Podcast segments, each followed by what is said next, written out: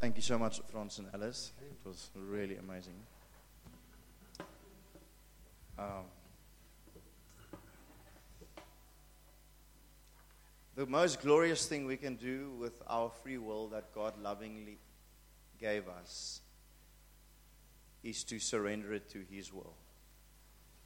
It's the most beautiful thing we could ever do. We do have a free will, and it is God's will that we have free will. And that is the most glorious thing one can ever do with your free will is to surrender it to the will of God. I also felt to say that in Christ, the things that happen to us in this world, things specifically like confusion and sin, um, and what was the other one? Hard times. In Christ, they are designed to draw us closer to Him. The enemy uses the very same things to pull us further away from Him. The cross is there so that we run to it with our sin, like the like the like the prodigal son, and find acceptance and favor. Confusion, it's not from Him, but it's so amazing if we start wrestling finding truth through that. And in hard times, if we can see His perspective and His love for us, it transforms it, and the enemy is left without tools to get us down. Amen. We're busy with the series, The Church at Work, um, to align our 8 to 5s with Jesus and His kingdom. Something the church has struggled with over the years so much.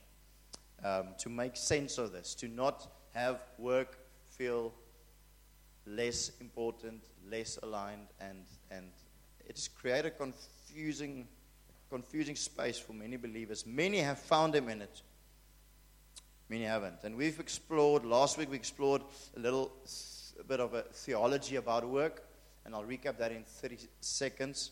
Um, but I can't spend too long on it because otherwise we'd uh, not have enough, enough time for what we want to say today. But to have an adequate theology for the thing that you spend most of your time in is very important. It doesn't help you have a great theology about praying in uh, tongues, but you don't have one for the thing you do most, which is work. What is your theology about work? I listened to that sermon last week. Wrestle with the word, wrestle with the Spirit of God, and establish theology of work in your heart so that you can have something um, to work from. Um,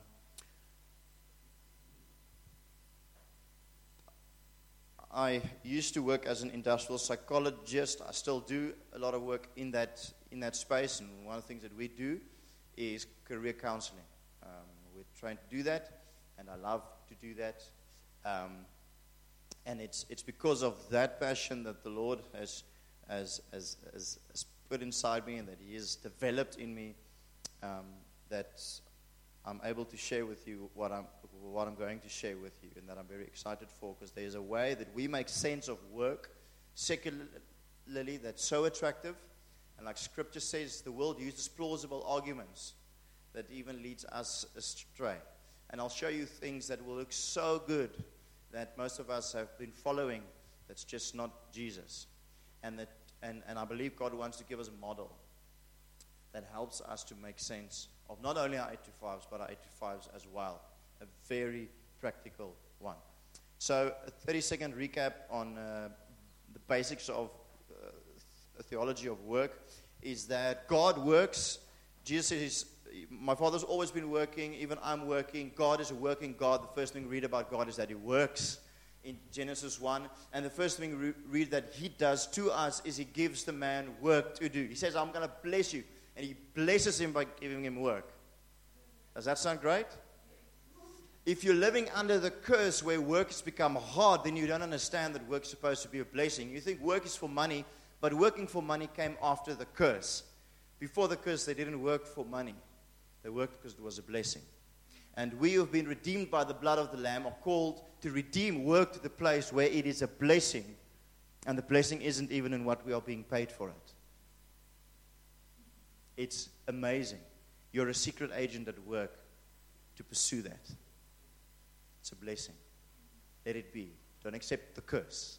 Embrace the blessing. Wrestle with God with it. Make it true at work. And then there's a variety of works, great variety of works that we explored that God has been doing throughout the ages that has been the work of God that is definitely not only include ministry and missionary work, but engineering and design work and a lot of other stuff. That's been the work of God. What is the work of God that you should do? So maybe that was 45 seconds, but um, you can listen to it in more detail um, if you go to last week's message. But there's ministry to be done. I felt this morning, and maybe we'll do that next week, just about the fact that so many of us struggle with the concept of work as a blessing. It's, it just really feels like a curse a lot. And I feel the Holy Spirit wants to minister into that because it's easy to hear it and to say, wow, but then just not feeling it. Okay? So I believe God wants to work on that. So please engage Him in it, and maybe next week we could do some ministry into that as well. So, um, when we do career counseling, or maybe I should say, the focus of this sermon is how do I decide what I do? How do I arrive at that place where I decide what I do and why I do what I do? Um, now, this model, like the worldly equivalent, that we'll look, we'll look at both, the worldly equivalent and another one, both of them doesn't only guide your work, but much more than that can be guided by this. So you can use it for many different things. But there has been a model that, that, that the world has used and that I've even used in my consulting days that says that when, when you want to find out what you should be doing with your life, your 8 to 5, you try to, you try to, you try to find what, I'm what do I like a lot Okay? What am I really passionate about? Now, most people just mean, when they say passionate, they just mean I really like it a lot. But now it becomes a little bit more spiritual when you call it um, passion. And a lot of people then make a direct link from that to the call of God on their lives. Because I really like it. Okay, but we'll look into that just now. But the world says, um, it says, find everything that you're passionate about find everything that you're really good at, that you've got skill in, and find something that's going to make money. Explore those three circles, and where those three intersect, that's what you do with the rest of your life. Because then you would love what you do, you'd be really good at it, and you'd make a lot of money. Bingo, jackpot, sweet spot. Sounds great. Most Christians I know have done exactly the same. Not all, a lot. They would say, you know, they, there would be intersections. They would say, well, the things that you're very passionate about and you're, and you're, and you're skillful in, but it can't make money, would be your hobby.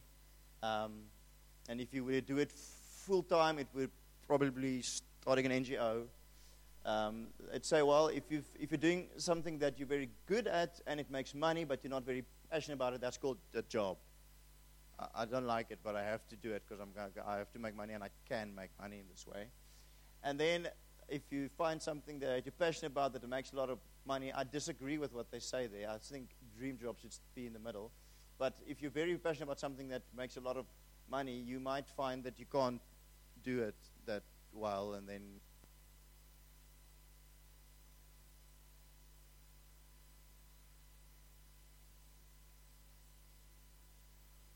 It might look like a dream job, but it really isn't.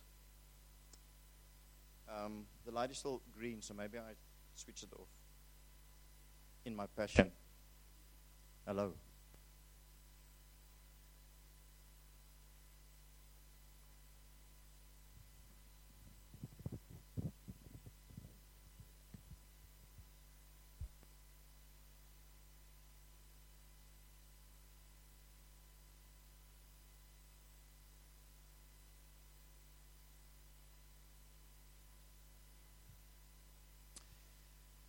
Right. Now, this is a great model if you want to be superficially happy, wealthy, and well known. Um, if we read scripture just to kind of burst each one of these bubbles in a polite way, um, Galatians 5:24 says, "Those who have come to Christ have crucified the flesh with its passions and desires." So God is the one that births His passion into our hearts that becomes our ultimate passion. There will be passion following God, but you don't look at your own heart, which is deceitful above all things, and see what's in it and follow that and say that must be God. Are you with me? You don't do that. Um, you evaluate it, you crucify it first. Even when God gives you something, you know, when, when God has confirmed and He's given you something beautiful and it's a great passion in your heart, one of the things He will do to you very soon is make you crucify that thing. Like Isaac. Because only when you are fully surrendered even to that, can start using you in that. Okay? how much more the things that we think we are passionate about and that might be from God to have them surrendered. Galatians 5:24, Matthew 16:24. Uh, whoever comes to me must deny himself. So we cannot just work in whatever we are passionate about. I am very passionate about what I do. There's a different way that you arrive there. With me, you follow Jesus. They're not passionate. He leads you to the real to the real passion. Then, if we look at skill, yes, we must be we must work on our skill. We must improve our skill. We must be excellent in what we do. But we cannot be guided by that alone because we clearly see in Scripture that He says, I use the foolish things of this world to put to shame the wise and the weak things of, of this world. Are you, are, are you hearing that? So we can't use a model where we say, I have to work within my skill set because Jesus says, I can sometimes use you way out of it. Okay? And Paul himself heard Jesus speak to him, and one of the only places after Jesus' life and before the book of Revelation where there's words of Jesus that directly spoke, he told, told, he told Paul, My strength is made perfect in weakness. I will not deliver you from that thing, Paul. My strength is made perfect in weakness. My glory will be seen even in that. Okay? must upskill cannot use it as a exclusive framework for what we will do. Um, market what makes money. Now, this comes from the curse again that we think we work to get money. We don't. That's the curse. Yes, you must work, and if you don't work, you shall not eat. Absolutely. That's the word of God. But we work to Him. We don't work for money. Because who's our master? Who do you work for? For God or for money? All right? So, primarily, we do not work to earn a living. But those who are in Christ will understand that God is a God who works, and if they work, then they will eat of that. Okay? We work for God, because of God, because we want to be like Him, not because we need money. Because He's our Father in heaven that provides for us. He says in Matthew 6, He said, Don't worry about those things Seek the kingdom of God, and I'll give you what you need. Can you just embrace that? We've heard that scripture since we were little. But yet we say, I work for money. You don't. Yet I say, no, I need to find a better job because 35 a month is just not making it. You know? It's just, it's just not enough. I need to find something that can earn, that can give me more money. How about following Jesus and he'll make sure you have exactly what you need? Maybe it's, your, it's the budget that must be aligned to Him because there are things in there that you think you need that you don't need. That means you actually have enough.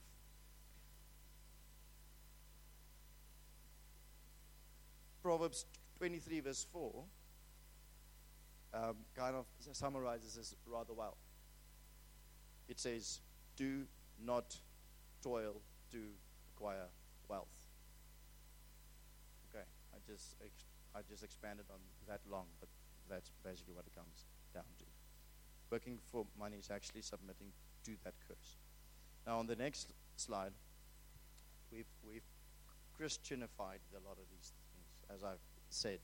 All right, I'm so passionate about, yeah, I'm, I'm, I'm so passionate about early childhood development. Must be from God. Sounds amazing. I'm so passionate to see uh, everyone have a job. Sounds amazing. That could or could not be God. I'm so passionate about numbers.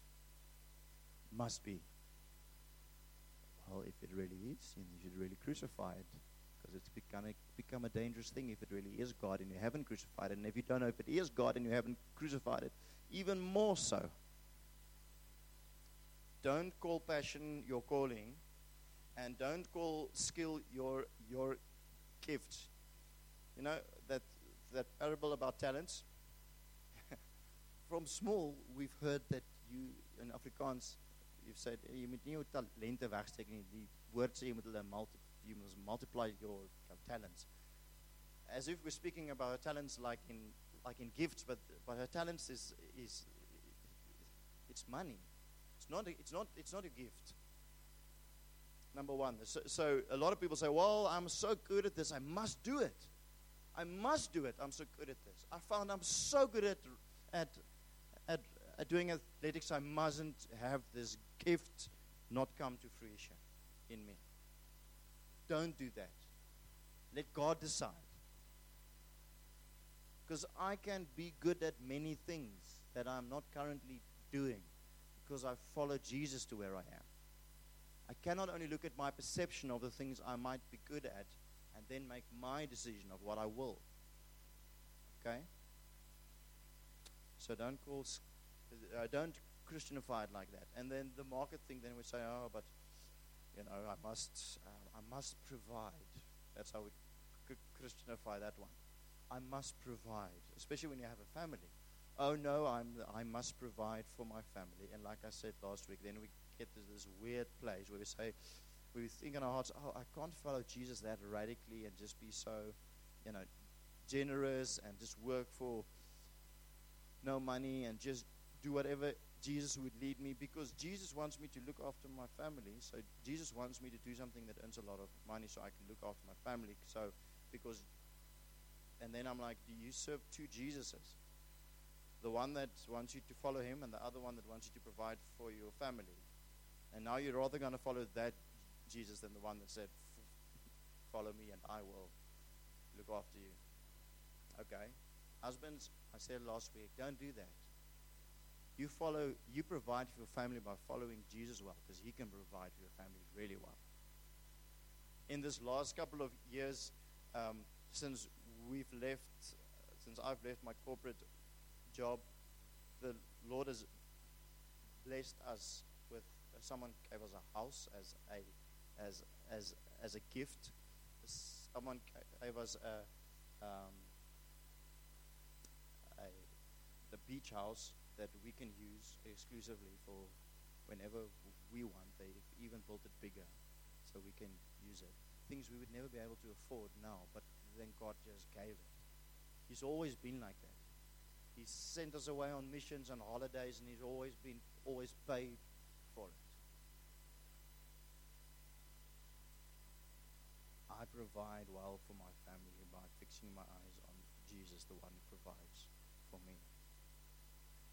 Okay, so that's the model that many of us should go like, oh, yes, I didn't realize, but I've been doing that. Um, now, this model is well known, and um, Jim Collins speaks about the hedgehog, hedgehog concept in his book, Good to great. And he says, great, great businesses that have stood the test of time has been the ones that has been clear about these three things and have, as a business, made sure that they stay there and they do nothing else apart from though, apart from staying within what they're really good at and what they're passionate about and what. So it, it, it works in a worldly sense. It works super well. But as Christians, we can't use stale models that excludes direct relationship with God and just follow it. Even even more advanced versions of this. Now, some of you would know this, and this one sounds sounds rather more um, more spiritual. It's a Japanese concept. Concept. They just add one more circle, really. Ikigai. It's a wonderful concept. They just say what you love, what you're good at, what can be paid for, and then it adds what the world needs. And we think, God, that's a better model. What's better about that model? Because that's got that whole thing in there, you know. And then there are more little circles that we intersect, and then one can identify what, what, what. Um, but and it seems legit and it's beautiful. I don't disagree with the fact that it is beautiful, but it can be a dead, uh, dead style and religious model to follow if you don't hear the voice of God that speaks you, that speaks to you. Models, and this one that maybe I will share with you that's very simple, isn't something that you design and then follow. A, a, a good model, I believe, is when you investigate what God has done through the years and you see what He has done, and that it's a very beautiful, orderly model, and then you can present that to help the journeys of others within that. But it can never become a stale religious thing. And that's what, what I like about what the Lord has given me because it, it necessitates you hearing from Him. Okay. So let's let's dig into this one. And I am thankful, so thankful for the words that has come about identity. I'm thankful for the song. Me and Franz didn't decide to, that that song would be would it be sung, um, but in a world where who you are is such a fluffy concept. We like to know what to do and what we must do, but if I say, th- you know, just praise God for who He is, then all of us are like, what does that mean? Thank you for who you are. What does that even mean? Rather tell me, rather say thank you for what I've done, and I get you. So, in a world, in a Western world, where concepts like that has become more and more fluffy, yet because of our human nature, that's what guides us, even though we don't know it. And then the secular agenda comes and says things like sexuality determines identity. And then people pick that up and say it's my identity. And it isn't your identity, it's outside of your identity. But because we haven't made much of identity and we do much about what we do, do, do, do, do, we become fluffy on identity and the enemy's on that. Right? So we should understand that, first of all, we need to have a clear answer on who he says we are. Who does he say you are? That's the first question you need an answer on. Not what he called you for first. You must ask that too. Not what he called you for first. Who does he say you are? I'll show you. I'm going to show you this from Scripture. Let me just work through this. Then we ask him, What have you called me for? And then we ask him more fluidly, Where am I called to be right now? Because if we would, if we are looking for what we should do with our lives, and let's say we do understand who we are, I can write the list down of the beautiful things that God has shown me and that rings in my heart from Scripture and His voice that He's told me who I am, and I feel loved when I think about it. If you know that, but you don't know what you're called for and you don't know where you should be right now, then that's a beautiful place for you to be, but you still need your mission and you still need to know what season you're in. Are you with me? If you know what He has called you for, and a lot of us don't know what we're called for because God doesn't answer that question as easily. And for me, it's been that wrestle of God, what are you calling me for? And then He says, I love you. And then I don't understand. And then I understood, oh, He first wants to tell me who I am. It's too dangerous to start speaking about these things. It's going to make me amazing and famous before I know who I am. So he doesn't like to answer that question so much. I'll show you that from scripture as well before the other one is settled. And then if you but if you would only know that you would be running around without identity as the son or daughter of him and without knowing where you should be right now. You'd know that well I am called for these and these and these things, but I don't know how that plays out in my life right now, and I feel very insecure about who I am. So I'll go into works mode to just try to do the things he's told me to do. if you know where you should be right now, there's a lot of a lot of us find justification in the fact that we've got some word that confirms that I should be in this job at this place in Cape Town for the season. And we think, I know what the will of God for my life is. It is to be here now. But if you only know that and you stop the conversation like, oh, awesome, I've got, I know the Lord said this job, then a lot of us step back and say, what will be will be. I don't know. Then you don't know what your mission is, and you also don't know who you are. So then you're at work at the place where He called you to, but you're not you're not being who you should be there, and you don't know what to do there. You just are there. So a hyper Calvinistic way of looking at things can say, "Oh, just float around, and then stuff will happen." But Jesus calls us to follow Him actively daily. So it's more than that. So let's look at the little intersections that we have there. Um, even if we have amazing answers on our identity, who He says we are, and what we are called to do, we might still not be in tune with the season we're in. Now, now it, it would be amazing if you could say who you are and know a lot of it. Now, you won't know all of it right now, but you, you can know a lot of from Scripture and spending time with Him and you won't know all that you're called for, but you can know a lot of it. But I'm just urging and advising that that the, the, the wrestle is not completed unless there's a season to that. Also, I know what it's for now, and I'll show you that from Scripture as well. If you know what you are called for and where you should be, and a lot of us in the, are, are in that place because of our way of living, our very works driven way of living, we know where I should be, I know what I should do, but I feel inadequate before God so often. I don't feel accepted by Him, and I and I work for Him and just hope that one day I will make it and be good enough, and where people will accept me, and that God will accept me, and that I will accept myself.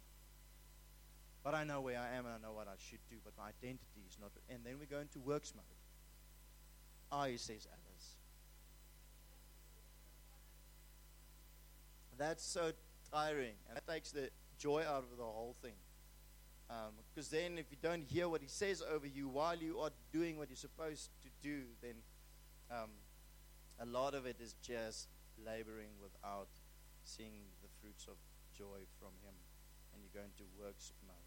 So, what we're looking for is a continual wrestle in our lives where we find and find and explore and continue to explore. This is not a workshop you'll do once off and it's um, done, and then you have your life, life vision and your four values, and you execute it for the rest of your life. You would, you would, you would wrestle with Him on this, but at least right now, trust God that He would start to guide you to have answers. Trust, trust God that He would show you these things so that you would find sweet spot. Okay? And we're going to look at some scriptures because some of you also think this is an airy fairy model that seems nice. I mean, we'll get back to it.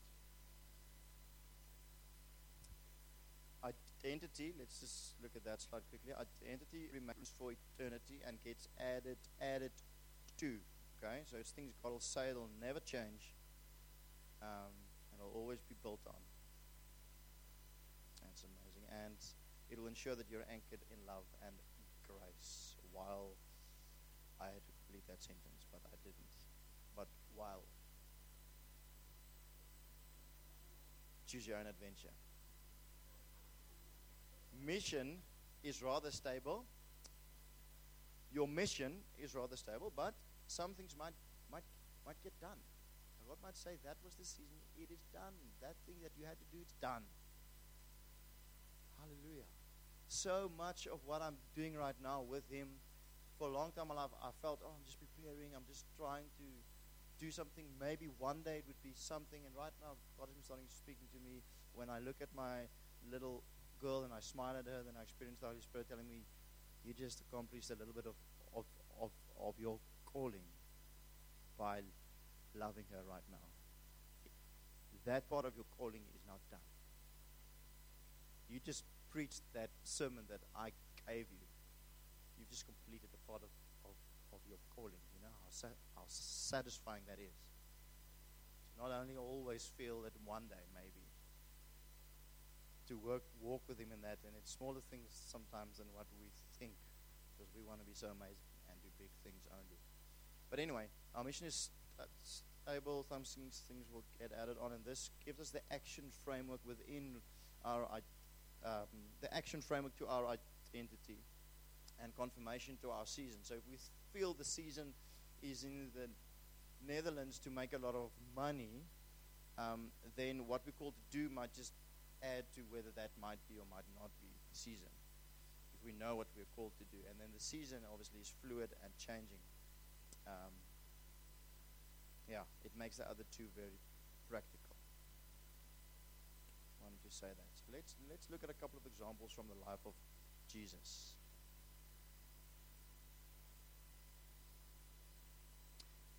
Before Jesus did any miracles, any of his ministry, the first thing that happened is he got baptized and the Father spoke words over him.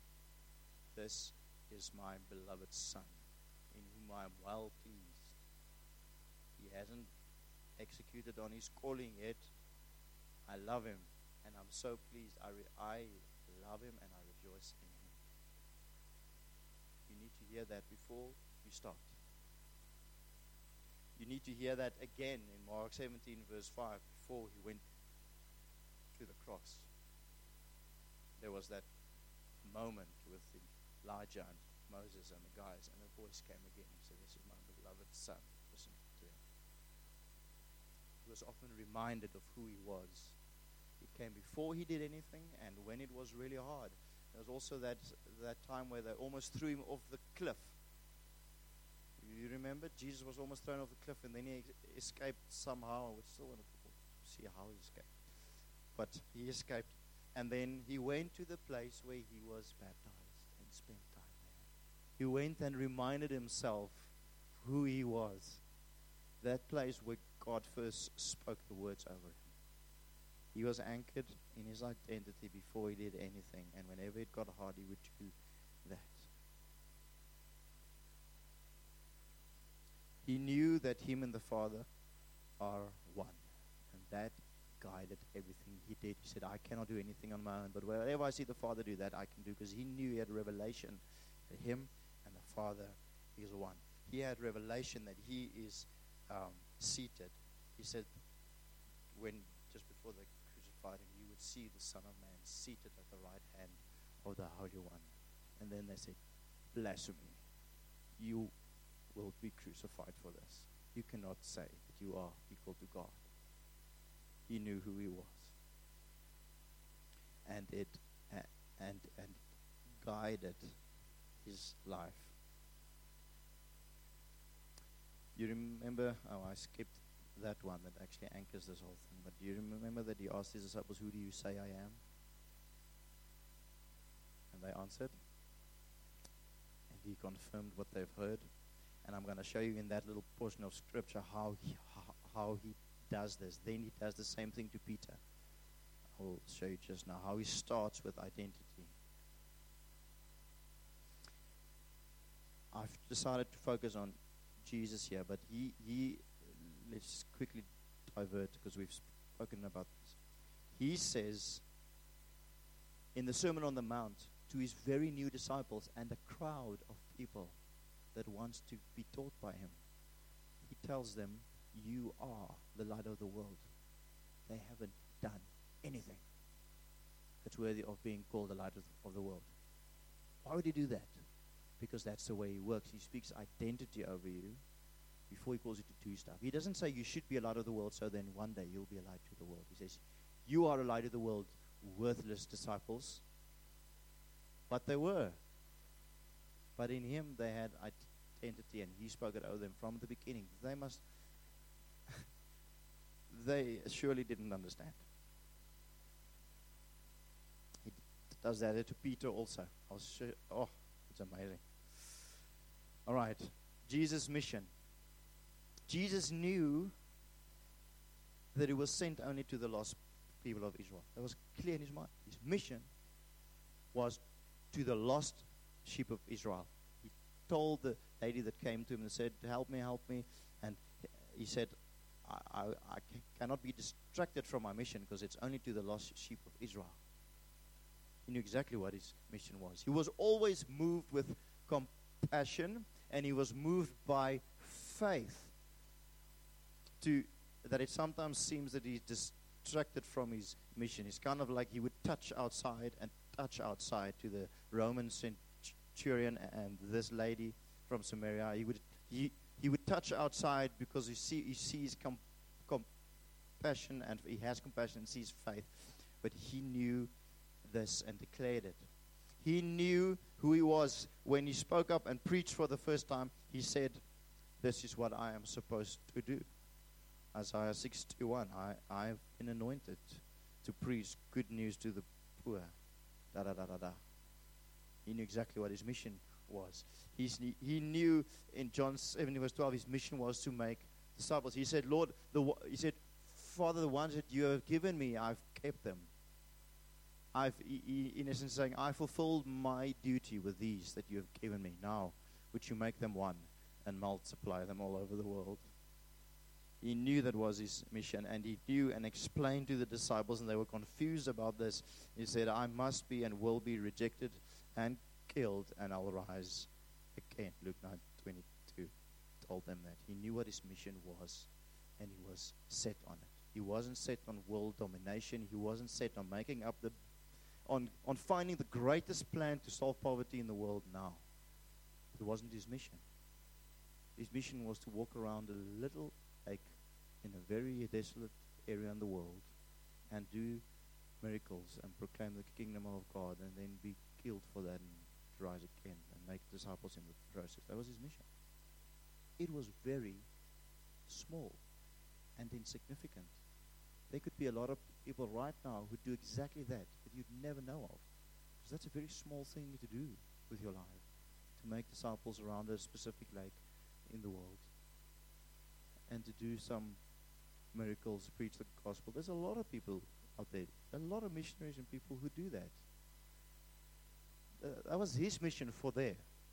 He had others before. We had to create the world. And he'll have others later when he has to judge the world. But he knew what he had to do on earth.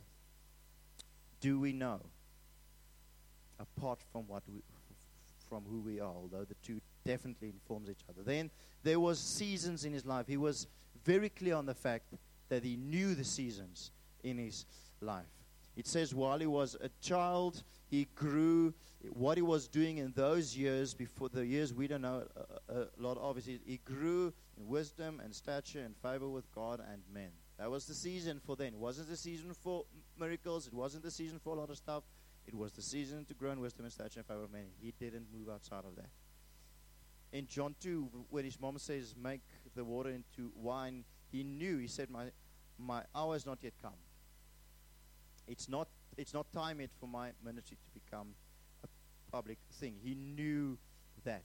And maybe we can link it to the fourth one in John 12. Um, he says, like during his ministry while he was he was doing miracles, he said, "Now my hour has come." And before he went to the cross, Mark 14, he says, My hour has come.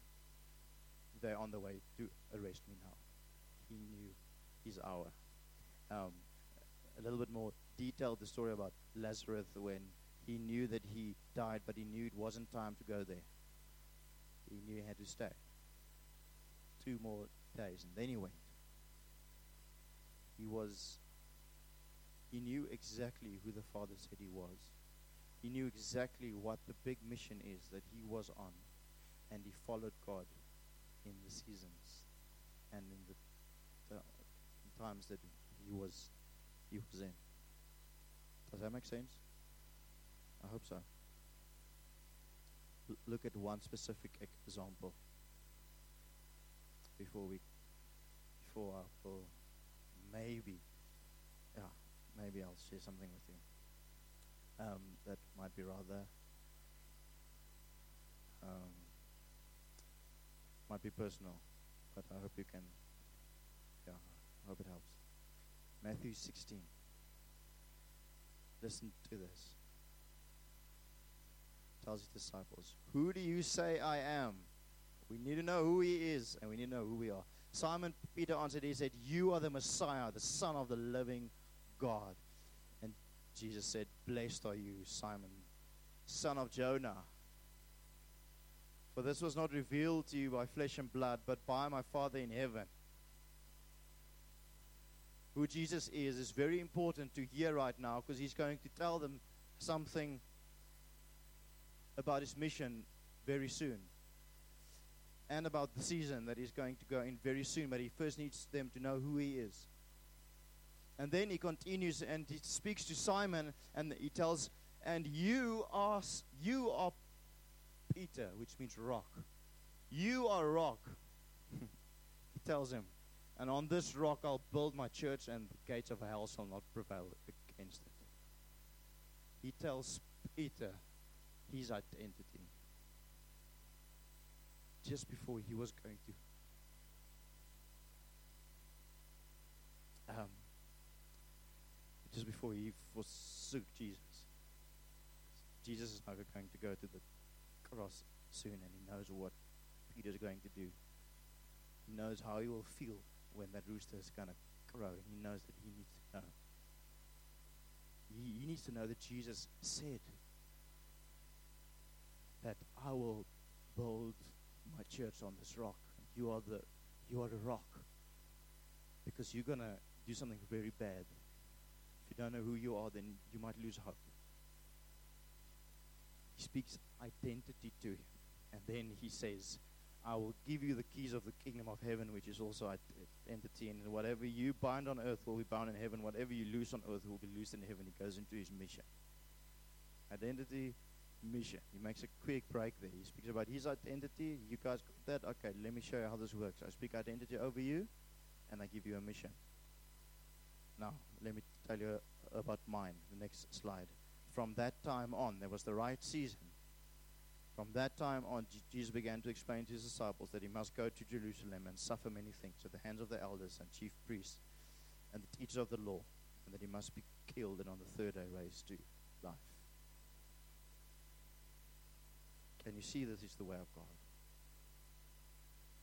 Can you see He wants to anchor you in who He is, what His mission for you is, and what the season is that you should be in right now?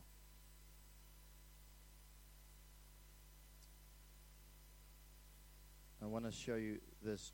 I want to show you how this is practical to me and how I make sense of this. That this isn't, like Jacques said, an intellectual thing. This is what guides my life. And I didn't have this model when I started out.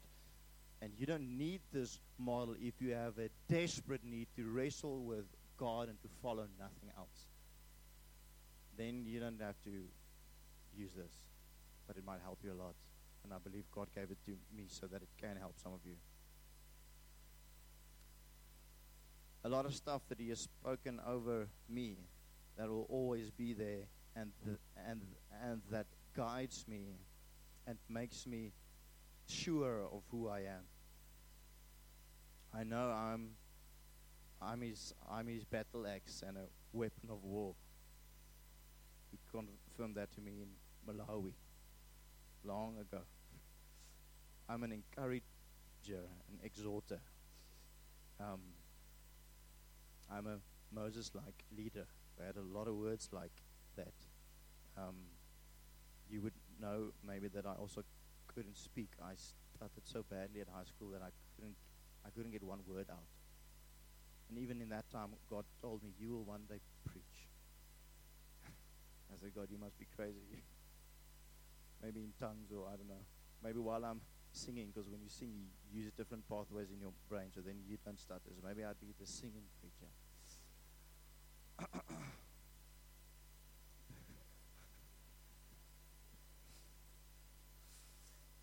Uh, I can teach you the word. anyway, I know I'm called to be apostolic. I know I'm a sent one that will start things and break things down and raise up leaders. I know I'm a war horse. You would see the horses are um, painted in our house to remind me that I'm a horse. I'm a wild war horse, and my wife is a butterfly. That's tricky. I've got a heart like David. Uh, I'm a son that is free. And I say these things because I know them. Not to be boastful about them, but that you can see what. When, when I start engaging these things, it, it's what anchors my life. There are many more. Then, in terms of my mission, you know, wrestling with him all the while, asking him, What should I do? Then he says, You're, you're a battle axe and a weapon of war, and I love your heart. And I'm like, Oh my goodness. It's not helping.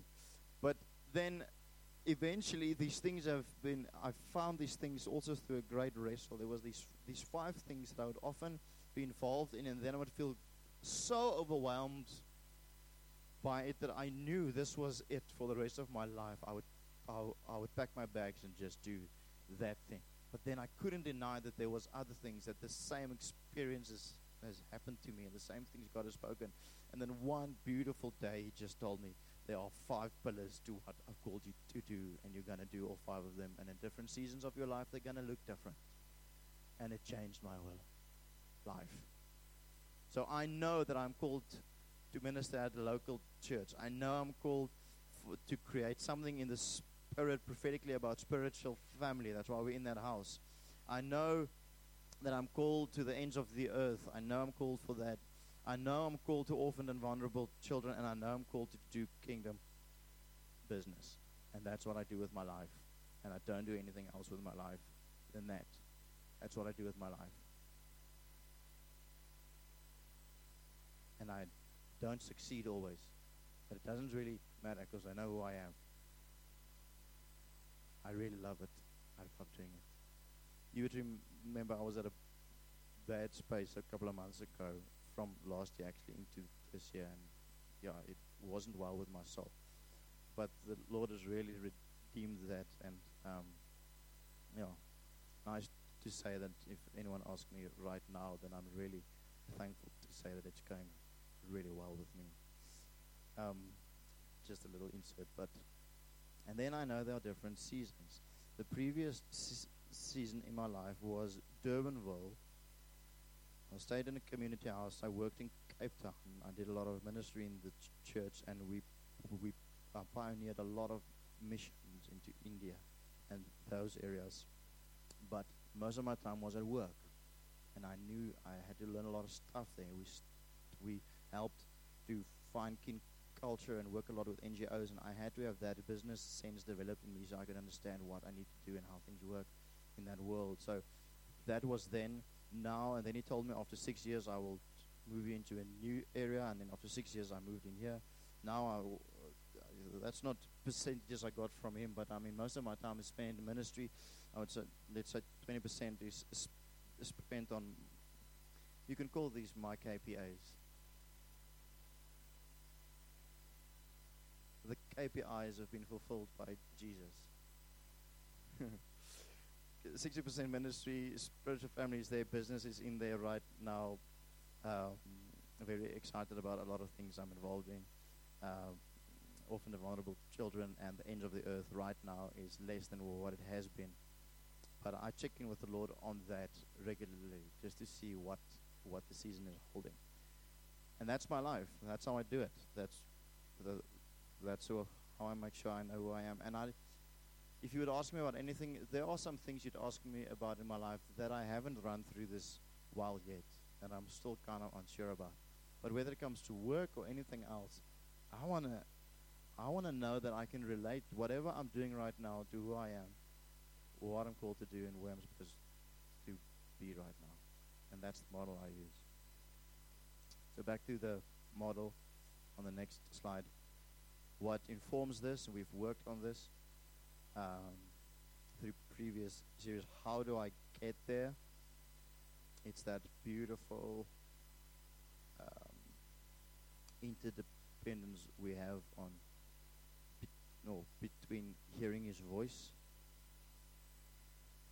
His word that we read and understand through His Holy Spirit, and His body.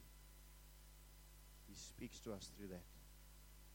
Word of God says that uh, any wit, uh, wit, uh, witnesses confirmed by the evidence of two or th- testimony is confirmed by the evidence of two or three witness witnesses. Now, I, I, I want to know, whenever I want to know something, I don't only want to think I heard something in my quiet time. I want to at least have it confirmed in the Word of God in some beautiful way. I don't only want to read something in the Word of God and feel inspired. I want to someone must prophesy over that without them knowing about this thing that's happening in my heart, or I need to hear the Holy Spirit speak about this. I can tell you the story of how I came here and how the Lord spoke to me over a couple of months and how that works. But being serious about having confirmation between the ways that He speaks to us through His voice, through His word, through His body. His voice takes on many forms, I understand that.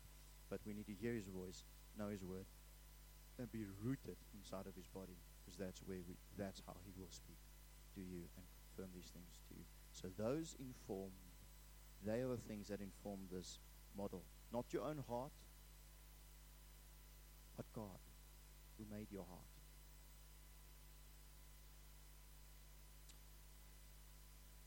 want France in the last eight minutes we've got left. France, you guys can minister a song.